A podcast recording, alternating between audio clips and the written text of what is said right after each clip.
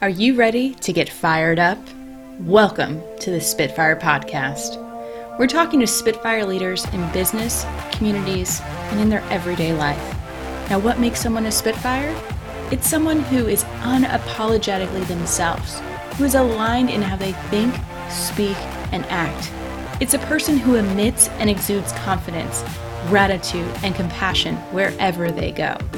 It's someone who naturally sparks creativity, innovation, and trust with the people around them. It's an individual who recognizes and appreciates the Spitfire energy in others. Want to get activated? Make sure you're subscribed to the show wherever you listen to your podcasts. You can also visit SpitfireCoach.com to listen to past episodes. Now let's spit some fire. Hey there, Spitfires. It's your host, Lauren Lemunyon, and I have some bonus material for you today. Last week, we did a webinar, as we do. We have monthly webinars available for you, and this week, we are bringing you the recording from the webinar from referee to coach how to take your feuding team across the finish line. We talk about the difference in the roles of leadership when you show up as a referee and when you show up as a coach, and the three different plays that you can make to shift your team from conflict to collaboration. And I hope you enjoy it. If you want to see the video and all the slides, you can go to spitfirecoach.com and under Learn, you will see the replay. So enjoy. Let us know if you want to see future webinars. We've got them coming every month, and we're happy to share this with you today. Hey everyone, uh, we are right on time at 11 o'clock, and I just read an Instagram post that you want to reward the people who show up on time and not accommodate the people who make you wait. So we're going to go with that, and we're starting right on time. As you can see, we are recording this webinar, so you can go back and see it at any time. If I talk too fast, you could probably slow me down a little bit, but I might sound a little weird.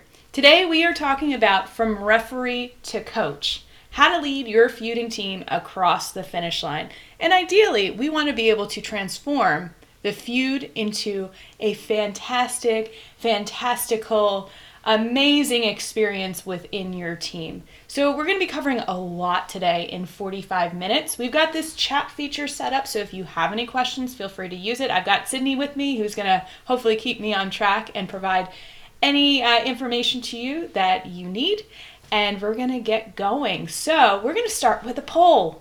I like polls. I am so curious how much time do you think you spent in the last week dealing with conflict? Less than an hour, two to five hours, six to ten, feels like all day, every day. All right, let's see what you say. Oh, we got we got across the board here. All right, so it looks like two to five hours, about half of you. So we have one person feels like all day, every day, less than an hour. Yeah, so I'm going to go ahead and uh, end this poll. Thank you for uh, giving that feedback.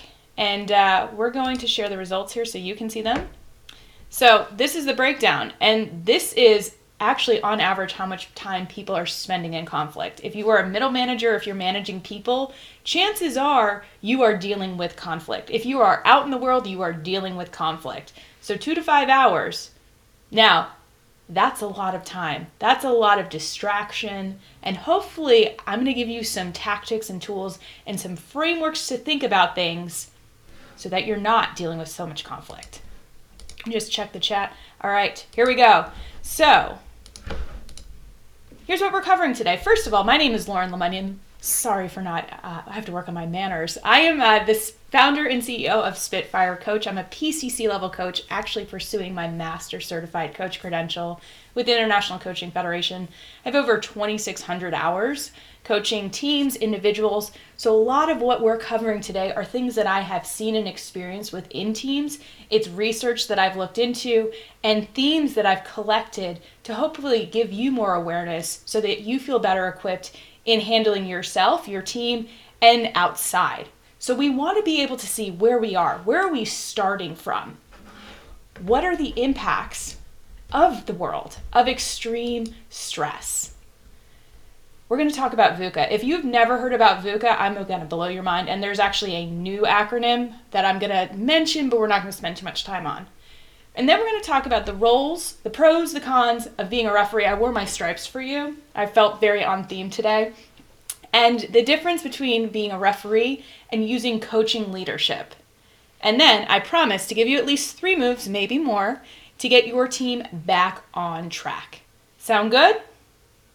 Can I get a thumbs up?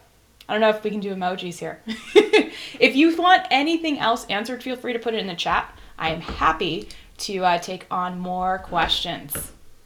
All right. Oh, and today is 2222. It is my favorite day. I actually have a whole closet full of tutus that I will be rocking later today. so let's talk about where we are. I'm very high energy right now, but let's be real.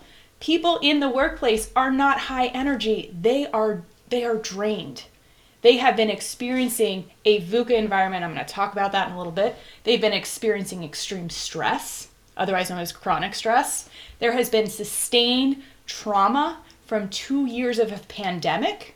There has been compounded grief from the pandemic, from the loss of life, from the loss of the life we thought we knew. And we are under a mental health crisis that no one is really talking about, that we all know exists. But this is what is impacting all of us on a day to day, whether we're aware of it or not. So let's just first take a pause. This is where we are. We are still not out of this pandemic.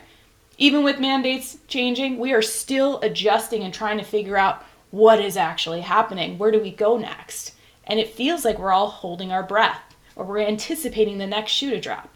And that is what creates stress. Let's talk about VUCA.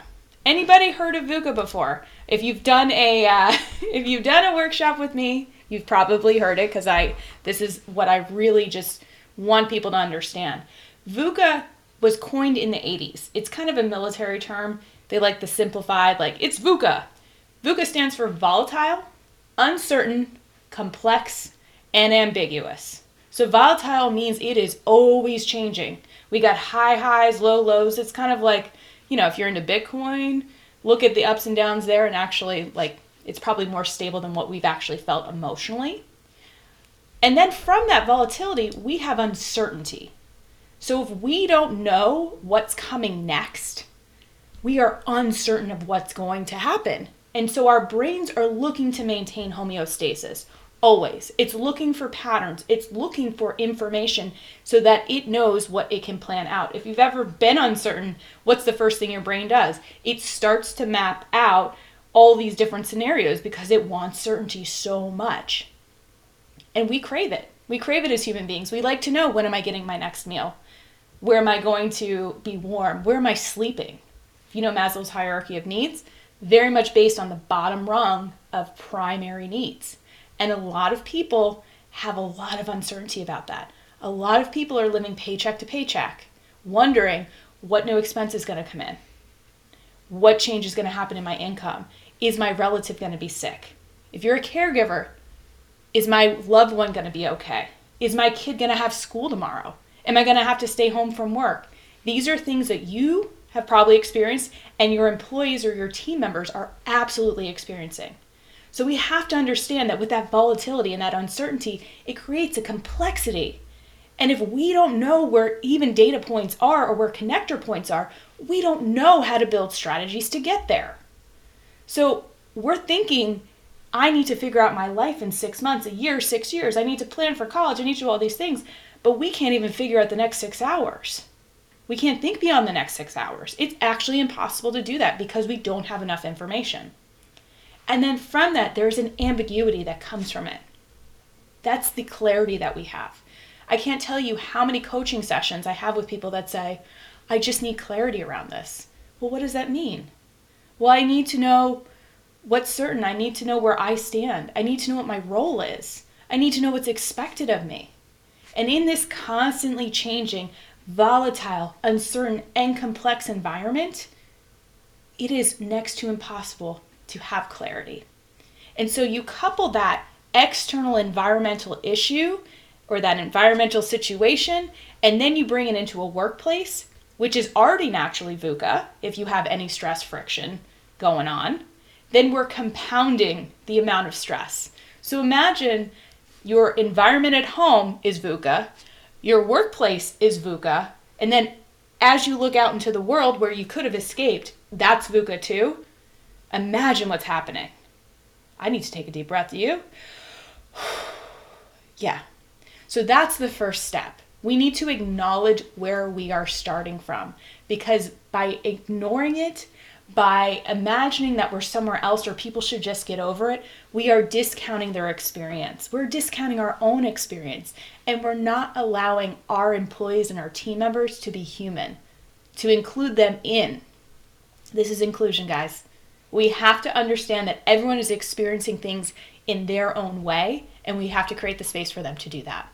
And we have to create the space for ourselves to do that. Where are we processing all of this change? Now, I use this example with these lines because I worked with a group and they were really awesome because they were so in touch with empathy and connectedness with each other, but they felt like everything was uncertain. And the reality was they were doing so many things that actually were bringing them certainty in their routine. They were connected with each other, they trusted one another.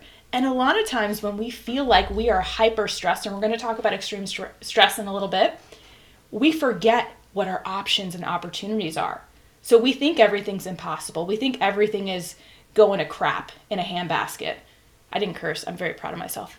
Um, but we've lose sight of what we actually have in front of us, what we can actually do. And I think this is the reminder of when things feel volatile, what feels constant? When things feel uncertain, what are we certain about ourselves, certain about our team, certain about our colleagues? And how do we harness that to move forward? So let's talk about extreme stress. Extreme stress is also known as chronic stress. And these are some examples of things that will trigger extreme stress. Death of a loved one. Guess what happened in the last two years? A lot of death. Divorce. A lot of relationships were stretched to the brink. Loss of a job. Increase in financial obligations. If we're taking care of more people, if our loved one lost their job, if we are the breadwinner, we feel immense pressure. Getting married, moving to a new home, chronic illness or injury, emotional problems. These are emotional situations. Like mental health has such a stigma still to this day. And we need to be able to create space for our employees to talk about it.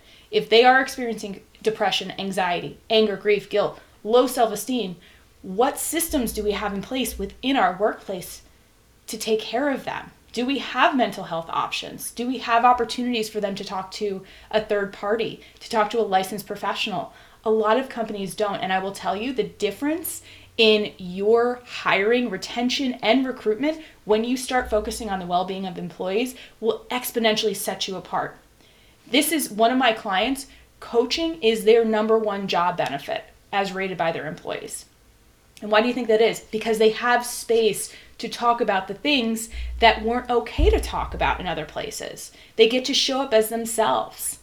But imagine having all of these factors of extreme stress we've all been touched by this in some capacity. And we have to acknowledge, you know what? We're all dealing with this. So, what are we going to do? How are we going to take care of each other? So, let's talk about the stats here. Because if you think, oh, we're just a little stressed out, you just got to take a vacation. Like, you know, just take some time off. Everything will be better when you get back.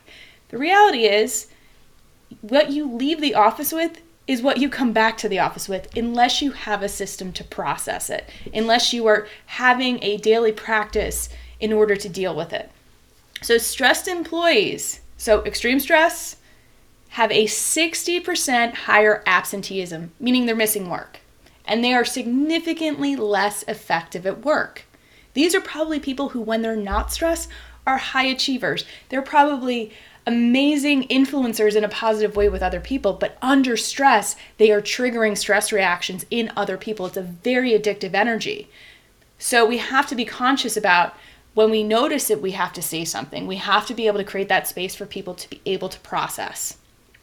Presenteeism, if you're not familiar with this term, this is when people are coming to work stressed, but they're they're underperforming. They're disengaged so they're showing signs of a drop of productivity in 77 per, by 77%.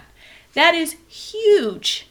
So imagine they're coming to work And three fourths of the time they're there, they're they're distracted. I mean, how can you be focused if you've got the weight of the world on your shoulders? If you're exhausted from staying up with a loved one, if you've got conflict in your household. This is affecting people. So they're either not coming to work or when they are coming to work, they might be distracted or distracting other people. That's the thing about stress. It is self-protection. So what it does is it it creates this wall. So this is where we have gossip, where we have teasing, sarcasm, where we might be unkind to other people. It shows up in a variety of ways, whether it's a subtle eye roll or a nasty gram coming through email or instant messenger, or it's a private uh, chat room. I've heard about this popping up too. So this is this energy loves to attract in other energy that's similar to it. So if we notice it and we allow it to continue, we are saying this is okay for our culture within our teams and within our organization. So I want to highlight this, and I know I'm getting intense, but this is the Spitfire way. Once you know, you can unknow. And if you are not actively working to shift the narrative, to shift the culture, you are an inactive participant, but you are still participating. You are still allowing it to happen. So, what does this mean, dollars and cents? Mental Health America suggests that stress costs U.S. employers $500 billion in lost productivity, and 200 billion of that is from lost work. Also, imagine 40% of turnover is related to stress. People will leave jobs if they're stressed out. They will go where they're less stressed. If there's any infighting happening, they will probably go, or they'll become completely dejected. And the cost to replace people is 50% for an entry level, 150% of their salary for mid level, and almost 250% of salary for a senior C suite level person. The cost is real. Now, I promise that this is not all doom and gloom. I wanted to set the stage for you because this is real talk. I'm not here to tiptoe, I'm not here to blow smoke. This stuff is real. It is already happening. The great resignation, whatever you want to call it, I, I'm more concerned about the people who are staying, this presenteeism, people who are impacting your teams, who are leaking the energy around that you see that you don't think is a big deal, that you think it'll just resolve itself. And that's the difference in what we're going to talk about. Stress is charged energy, and energy needs a place. And if you don't give it a place, where do you think it's going within your team members? Where do you think it's going? It's not going to the happy recycling bin where it's turning into amazing positive energy. It is going everywhere, everywhere where, where there's an opening. So we need to be very conscious about where is the space we can give this energy to go so that people can process. Okay, I want to talk about this for a little bit. What we're talking about Conflict, frustration, anger, criticism, gossiping, disengagement, sarcasm, these are the things that you probably are seeing when there is high conflict in your teams, when there's feuding. All of this started as friction. Friction. There was a misaligned value or expectations between them and another person, them and the team. Somewhere along the lines, somewhere along the way, there was friction that went unnoticed or unaddressed, and it grew into a larger scale and deeply rooted resentment. And resentments can show up in three ways, and we're actually going to do a webinar on this on the 23rd of March. Sydney's going to put the link in in the chat. It's a free webinar, but resentments show up on three levels. We have surface level annoyances where we're like, oh, did they just say that again? Mm, okay. Then we have mid level frustrations where we might get affected for an hour or two of like, I can't believe they did that again. Like, why do they always do that? And why do I have to work with them? And oh, so frustrating. And then we have the deep seated rage where we literally get knocked off our days, our weeks, boiling up at the sight of someone's name. And we all have resentments. We have hundreds of resentments. I've been doing this process for like the last four years and I'm still pulling up my own resentments and processing them. We all have them, but not everyone, nobody really knows what to do with them or even had a name for it. So, this is where we can start to think about what we can do once we notice that there's conflict. How do we pull it back? to the point of friction and find resolution. You see, the problem is, is all these things on the left side get personalized. They get interpreted and translated into the story. And in story are assumptions. And assumptions go on and on, and we all know about assumptions. Everybody's got one. Um, but if we don't address the facts, if we don't create space, we can't be objective. And then we get pulled in to being a referee when really we want to be a coach. We want to be able to guide. We don't want to be blowing our whistle all the time. So, which role are you playing? And I'm going to put another poll up because you know I like them. So, response to conflict. How do you typically respond to conflict from colleagues when you notice it? Do you let them vent and hope it goes away? Do you listen to them and offer suggestions? Do you try to fix their problems? Do you bring the parties together to bridge the gaps? Do you defer to HR, or someone else, or do you avoid it at all costs?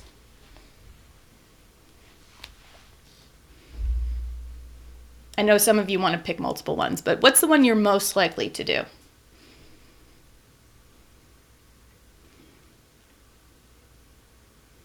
Okay, so we got fair amount saying listen to them and offer suggestions, bring them together. Nobody's avoiding it. Interesting. Are we being honest? All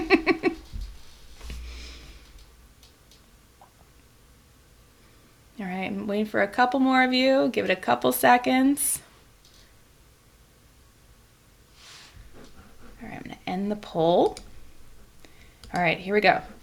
So it's a split between listen to them and offer suggestions and bring the parties together to bridge the gaps. Okay, so I have a feeling a lot of you were are, are very conscious because I know that some of my clients are listening, and bravo to you. Um, I'm going to assume that you have never experienced coaching and have no idea. Um, and so a lot of people will actually say, Well, I got to fix it for them. Um, or I have to let them vent because that's what they need. And the reality is, we may be doing more harm in doing that. We may be setting them up to continue that pattern of venting. So I want to talk about the referee. And we're talking about football. We have some international, uh, some global viewers. So uh, football or soccer um, is the ref here. So this is one of the linemen with the with the flags. And the role and the goal of the referee is to make sure that rules are followed, that people are safe, and they function by looking for issues. So they're constantly scanning the field. Are you offsides? Are you fouling? Are you, you know, out of position? So they're constantly looking for problems. They stop action and they stop the play. So they're stopping the workflow when they notice something. They interrupt and they correct. They maintain structure and boundaries. If it goes out of bounds, who kicked it out? So they're constantly looking for the right and wrong. This person is in the right spot, this person is in the wrong spot, this is the decision. So very quick pace. They also chase up and down the field. They're constantly in reactive mode. Now, the pros of a ref is they have authority. You know, you blow the whistle, it stops, people listen, and it gets immediate response. The cons, as the ref, it can be exhausting. Running, looking, you can't possibly have your eyes on everyone, and you can get your calls wrong. How many times have you only seen something from one perspective only to realize that you didn't have all the information and you're like, oh my God, I, I just totally criticized someone about this and I didn't realize that that was their perspective or I didn't give them the chance to explain themselves. I had no idea that they, you know, were stressed out or tired or whatever. And this isn't about excusing bad behavior, but we have to understand where it's coming from in order to get resolution. So the other con of the of the ref is it doesn't stop long-term conflict. It is a short burst of, you know, stop fouling, stop talking. Excuse me stop disrespecting one another, stop doing this. It's very much stop doing this, stop doing this, stop doing this. But what it's not doing is saying, here's what we need to start doing. Here's what we want to create. Here's where we're moving towards. It's very reactive of, I don't like this, correct it. It's kind of like the enforcer. So what can happen is you may have the best intentions as the ref, blow the whistle, get involved, but what happens when the two sides don't like the call you made? or don't like that you picked one side and not theirs. You're going to get in the middle and you inadvertently become the target. and it can create further divisions between the sides. And if you're a team, you can't have divisions. It's just going to create so much conflict. That two to five hours that you might be spending on conflict is going to turn into five to six to seven to eight. And before you know it, you're going to feel like the person who is dealing with it all day, every day. The bigger issue here is it's a very micro view. So imagine you're tired, you're stressed from dealing with other people's stress, you're already having a micro view. What are you missing? What could you be missing that would be super helpful in having a future vision with your team? So I wish I had a coaching uniform that I could transform into, but you know, just imagine that that's happening. Um, I did have a bomber jacket I was going to put on, um, but that didn't work out. So imagine I'm transforming into the coach. Ready? The coach brings a group of individuals together to create a team and achieve a shared goal or objective. Now, this isn't just about winning and scoring goals or points, but about communicating we are here to do X, Y, Z together. Our mission is to do this together, to get that buy in, to get that energy and alignment. If, if you've ever seen Ted Lasso, I mean, when I was coming up with this webinar title, I immediately thought of Ted Lasso. Um, but even Ted Lasso has flaws. He's got his own stuff he's processing.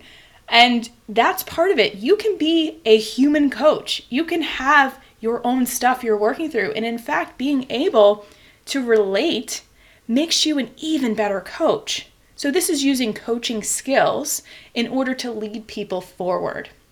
So, a coach prepares the team through practice and learning. This is learner safety. If you know anything about the four stages of psychological safety, this is that second phase. Once we have included people in, allow them to feel like they belong, they then feel safe practicing, learning, making mistakes, getting back up, tweaking, shifting, asking for help. That's how you know you have learner safety.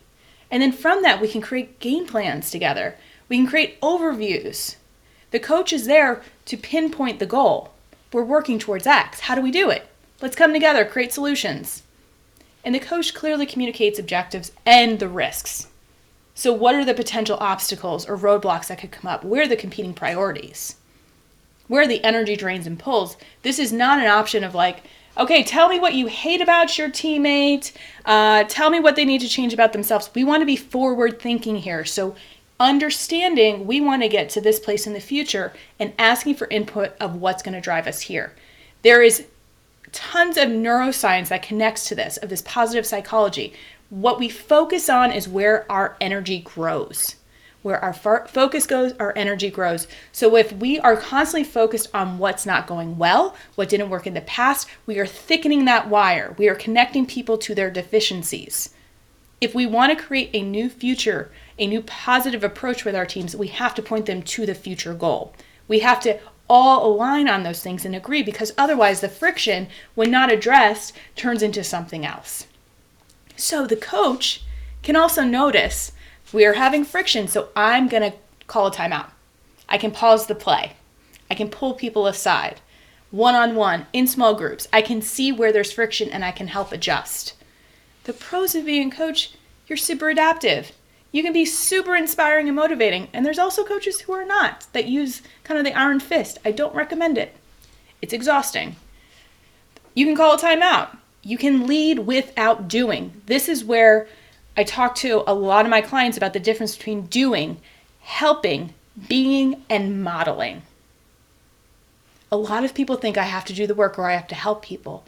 But the ultimate leadership role is to model the behavior that you want to see in others, to become that positive example. The coach also looks for opportunities and strengths in situations and individuals. Imagine being the person who says, You are awesome at doing this. I loved your approach around this. It energizes people from the inside out. We talked about extreme stress. One of those is self-esteem. If we have low self-esteem, we can't see what's good in ourselves. We can't we don't we don't notice it. So imagine being the person that highlights the special gifts in other people. We all have them. And you can be the change in other people. You can make the workplace somewhere that people would love to be, that, it, that is their safe space.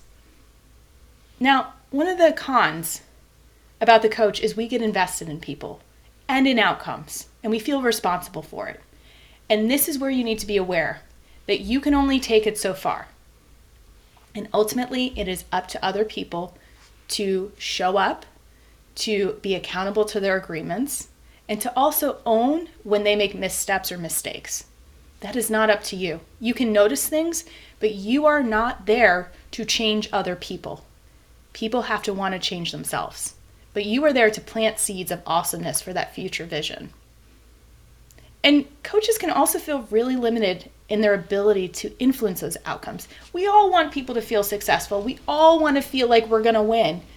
But there's outside factors. There's the VUCA environment. So as a coach, as a leader, we have to understand what is in our control and what is outside of our control. What is my role? What is your role? Where do we have shared roles? And when do we know when we're going out of scope? So it is a daily check in. Where am I in alignment? Where am I out of alignment? Where can I adjust? Where can I shift? So here's the side by side. So you can see it all together. So I just have a question. Uh, which side do you want to be on, the referee or the coach as a leader? You can use the chat. Just curious.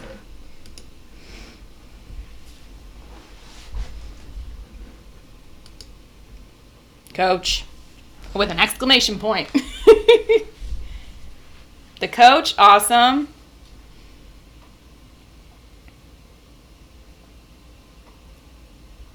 I want to be the coach. Definitely the coach. Fantastic, Kate. That's awesome. Yeah. So you will have more energy. You will be more successful in achieving your deadlines. You will feel so inspired and inspiring as the coach. And I'm going to give you three quick wins in order to support being the coach. But this is all part of really being able to have a Spitfire culture. I've been spending a lot of time on my frameworks and understanding it. And the first step is to build trust and psychological safety. And I will tell you, most people are skipping this. They're going into this, we have to create, we have to be innovative, we have to challenge one another, we got to be better. Things should just work. Well, no, there's work that goes into doing that work. We have to create the safe spaces. We have to create trust within one another. We have to have that psychological safety. First and foremost inclusion safety. Before we can activate leadership skills before we can have innovation in our mindset we have to create space first.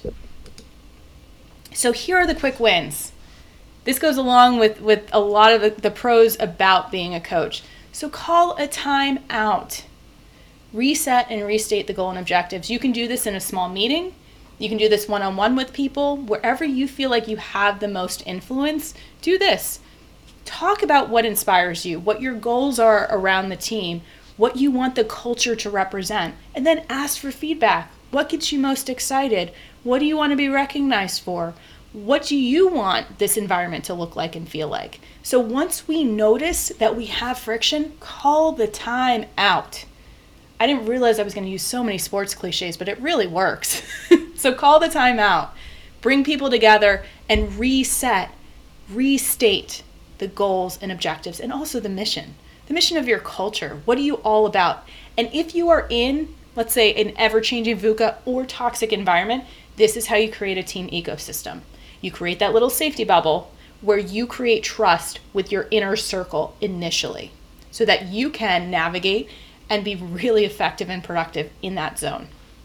The second one is to cheer on improvements when you see them, when you hear about them see something, say something. This is not just about seeing things that are wrong when we see friction.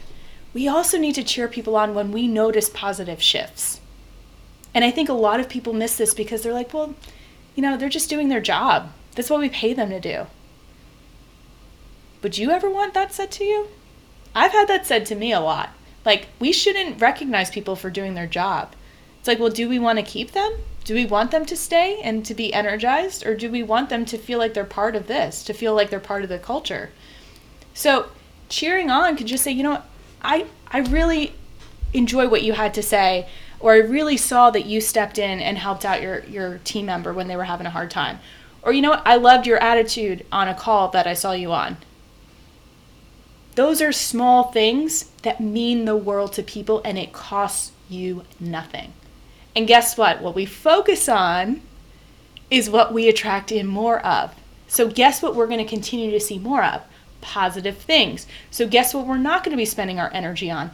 Dealing with conflict. Because what ends up getting sent to your team, that signal that's sent is, I get recognized for doing good. I get recognized for stepping up.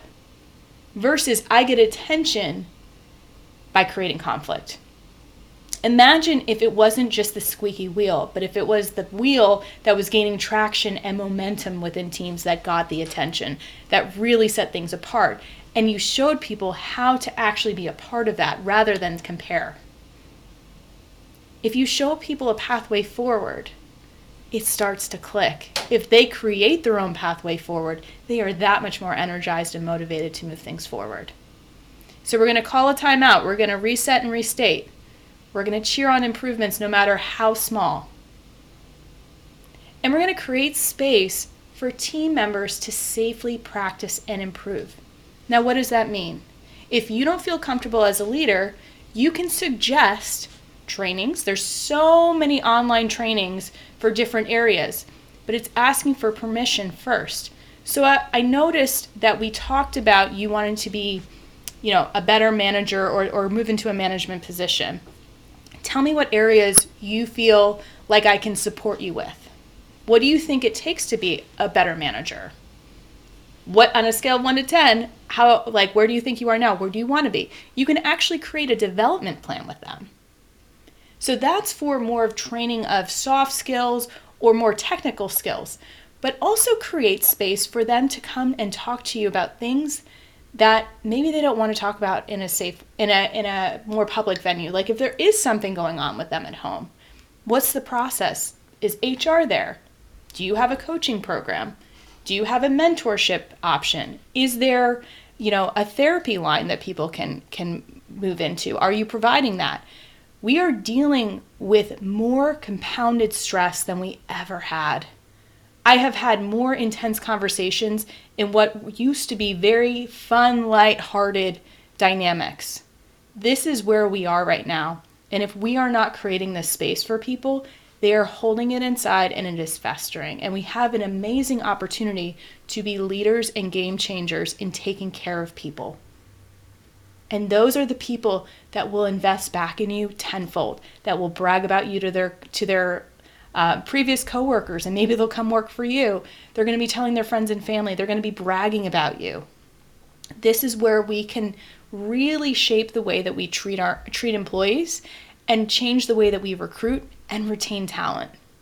But we have to start with these small changes by noticing, by celebrating, and by creating space for people to learn and grow and communicate and to really expand understanding. So, if you want to create a Spitfire culture in your organization, if this sounds exciting to you, because this is a very quick fire webinar, and I left some time for questions, so we can absolutely dive into that too.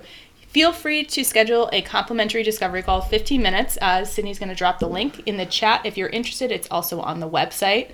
Um, feel free to do it. I'm happy to chat. Uh, we have an assessment that we look at as far as where you're you're showing up, where you, we might need to focus some energy and attention, and we can talk about all this stuff. We have tons of resources on the website as well. And we also have uh, five coaches that have joined on, and we're super excited because uh, we have a Spitfire squad, and it's awesome. Uh, and also, I mentioned resentments. If you are interested in learning more about resentments, whether it's annoyances, frustrations, that deep seated rage, and what you can do to make them work for you, on March 23rd at 11:30 Eastern. I'm sorry, at 11 Eastern. I'm putting on a, uh, a webinar about it. It'll be 45 minutes because your time is valuable. Um, you can go to Spitfire Coach, or uh, there will be a link dropped again in there, and you can sign up. It is complimentary. Feel free to send it along to anybody uh, that you think might find it useful. And uh, here's how to get connected to me. So Lauren Lemunyon and uh, website's there. But if you have any questions, feel free to put them in the chat. Uh, we'll be hanging out. I'm going to stop the share. What do we got? And if you want to raise your hand, we can unmute you if you want to ask a question.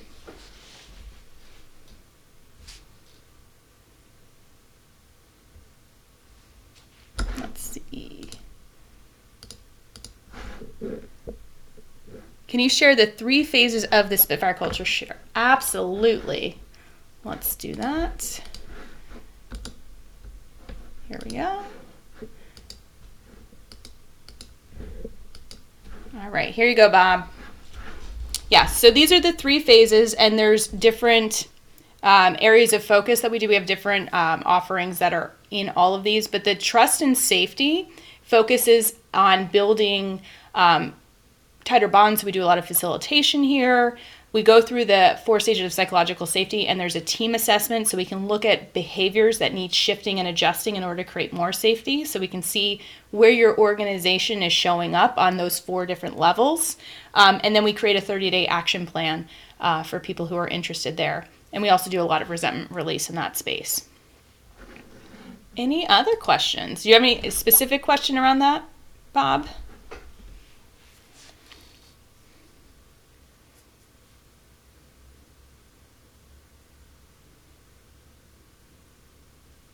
Nope, just want to see the slide again. And this is all on the website at spitfirecoach.com, and we have it all written out. And we can talk about it too if you want to schedule a call.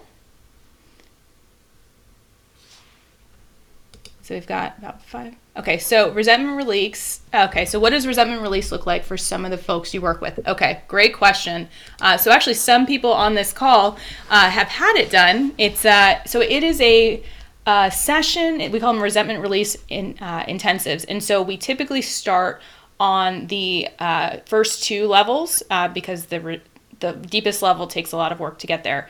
Um, but essentially, what it does is it takes an experience from the past and it removes the emotional story from it. So resentments start from an experience we've had and it gets retold and it elicits an emotional response that then creates physical pain that blocks us from our bigger purpose. So I've seen resentments connected to former bosses, colleagues, uh, a friend from childhood uh, that keeps coming back, a parent, a sibling. But I, ideally, we focus on kind of this frustration of like, I just can't seem to work with this person. I don't understand like why I can't get past this, like why I have this block around it. And so the resentment release re identifies it as a block or something that stops us and allows us to take our responsibility around the story to then own how we want to retell the story. So, in the uh, example of a past boss who maybe treated us poorly, that's now kind of resurfaced in in the same personality type of someone we work with, we can see, well, how did this help us? How did this move us forward? What did we learn? And then what we do is we create what we call a QRT or a quick response thought that allows us to reapply it. So when we think of that person, the new thought comes in and it opens up more space. And so people are like, I'm so much lighter. Um, I now have an ally in this person, and it's it's lasting change, and it starts to really expand in other similar dynamics that used to hold them back. So once you've had the first resentment release, you now know the initial process to move you forward so that you can apply it to other people or other situations.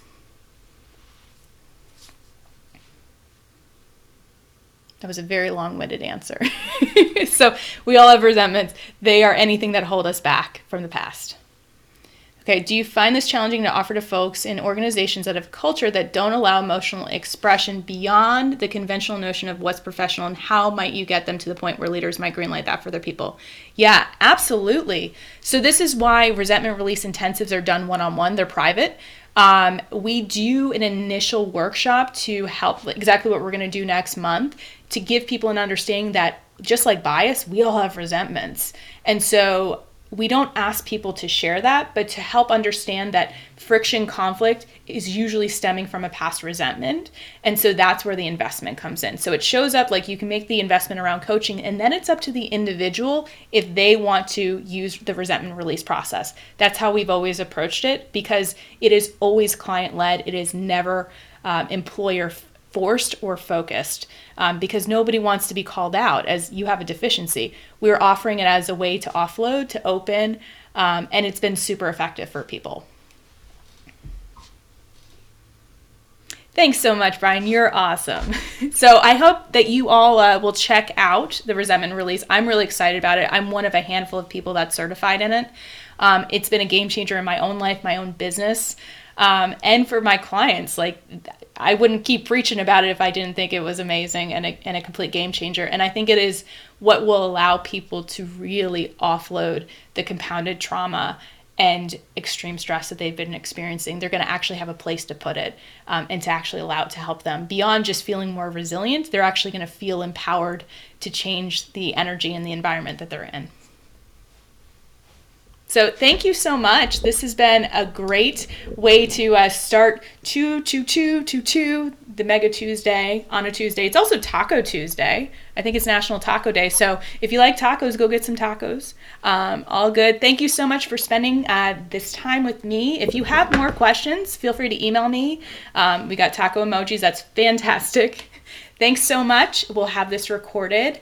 And uh, y'all have a fantastic day and keep spreading those positive vibes. Bye.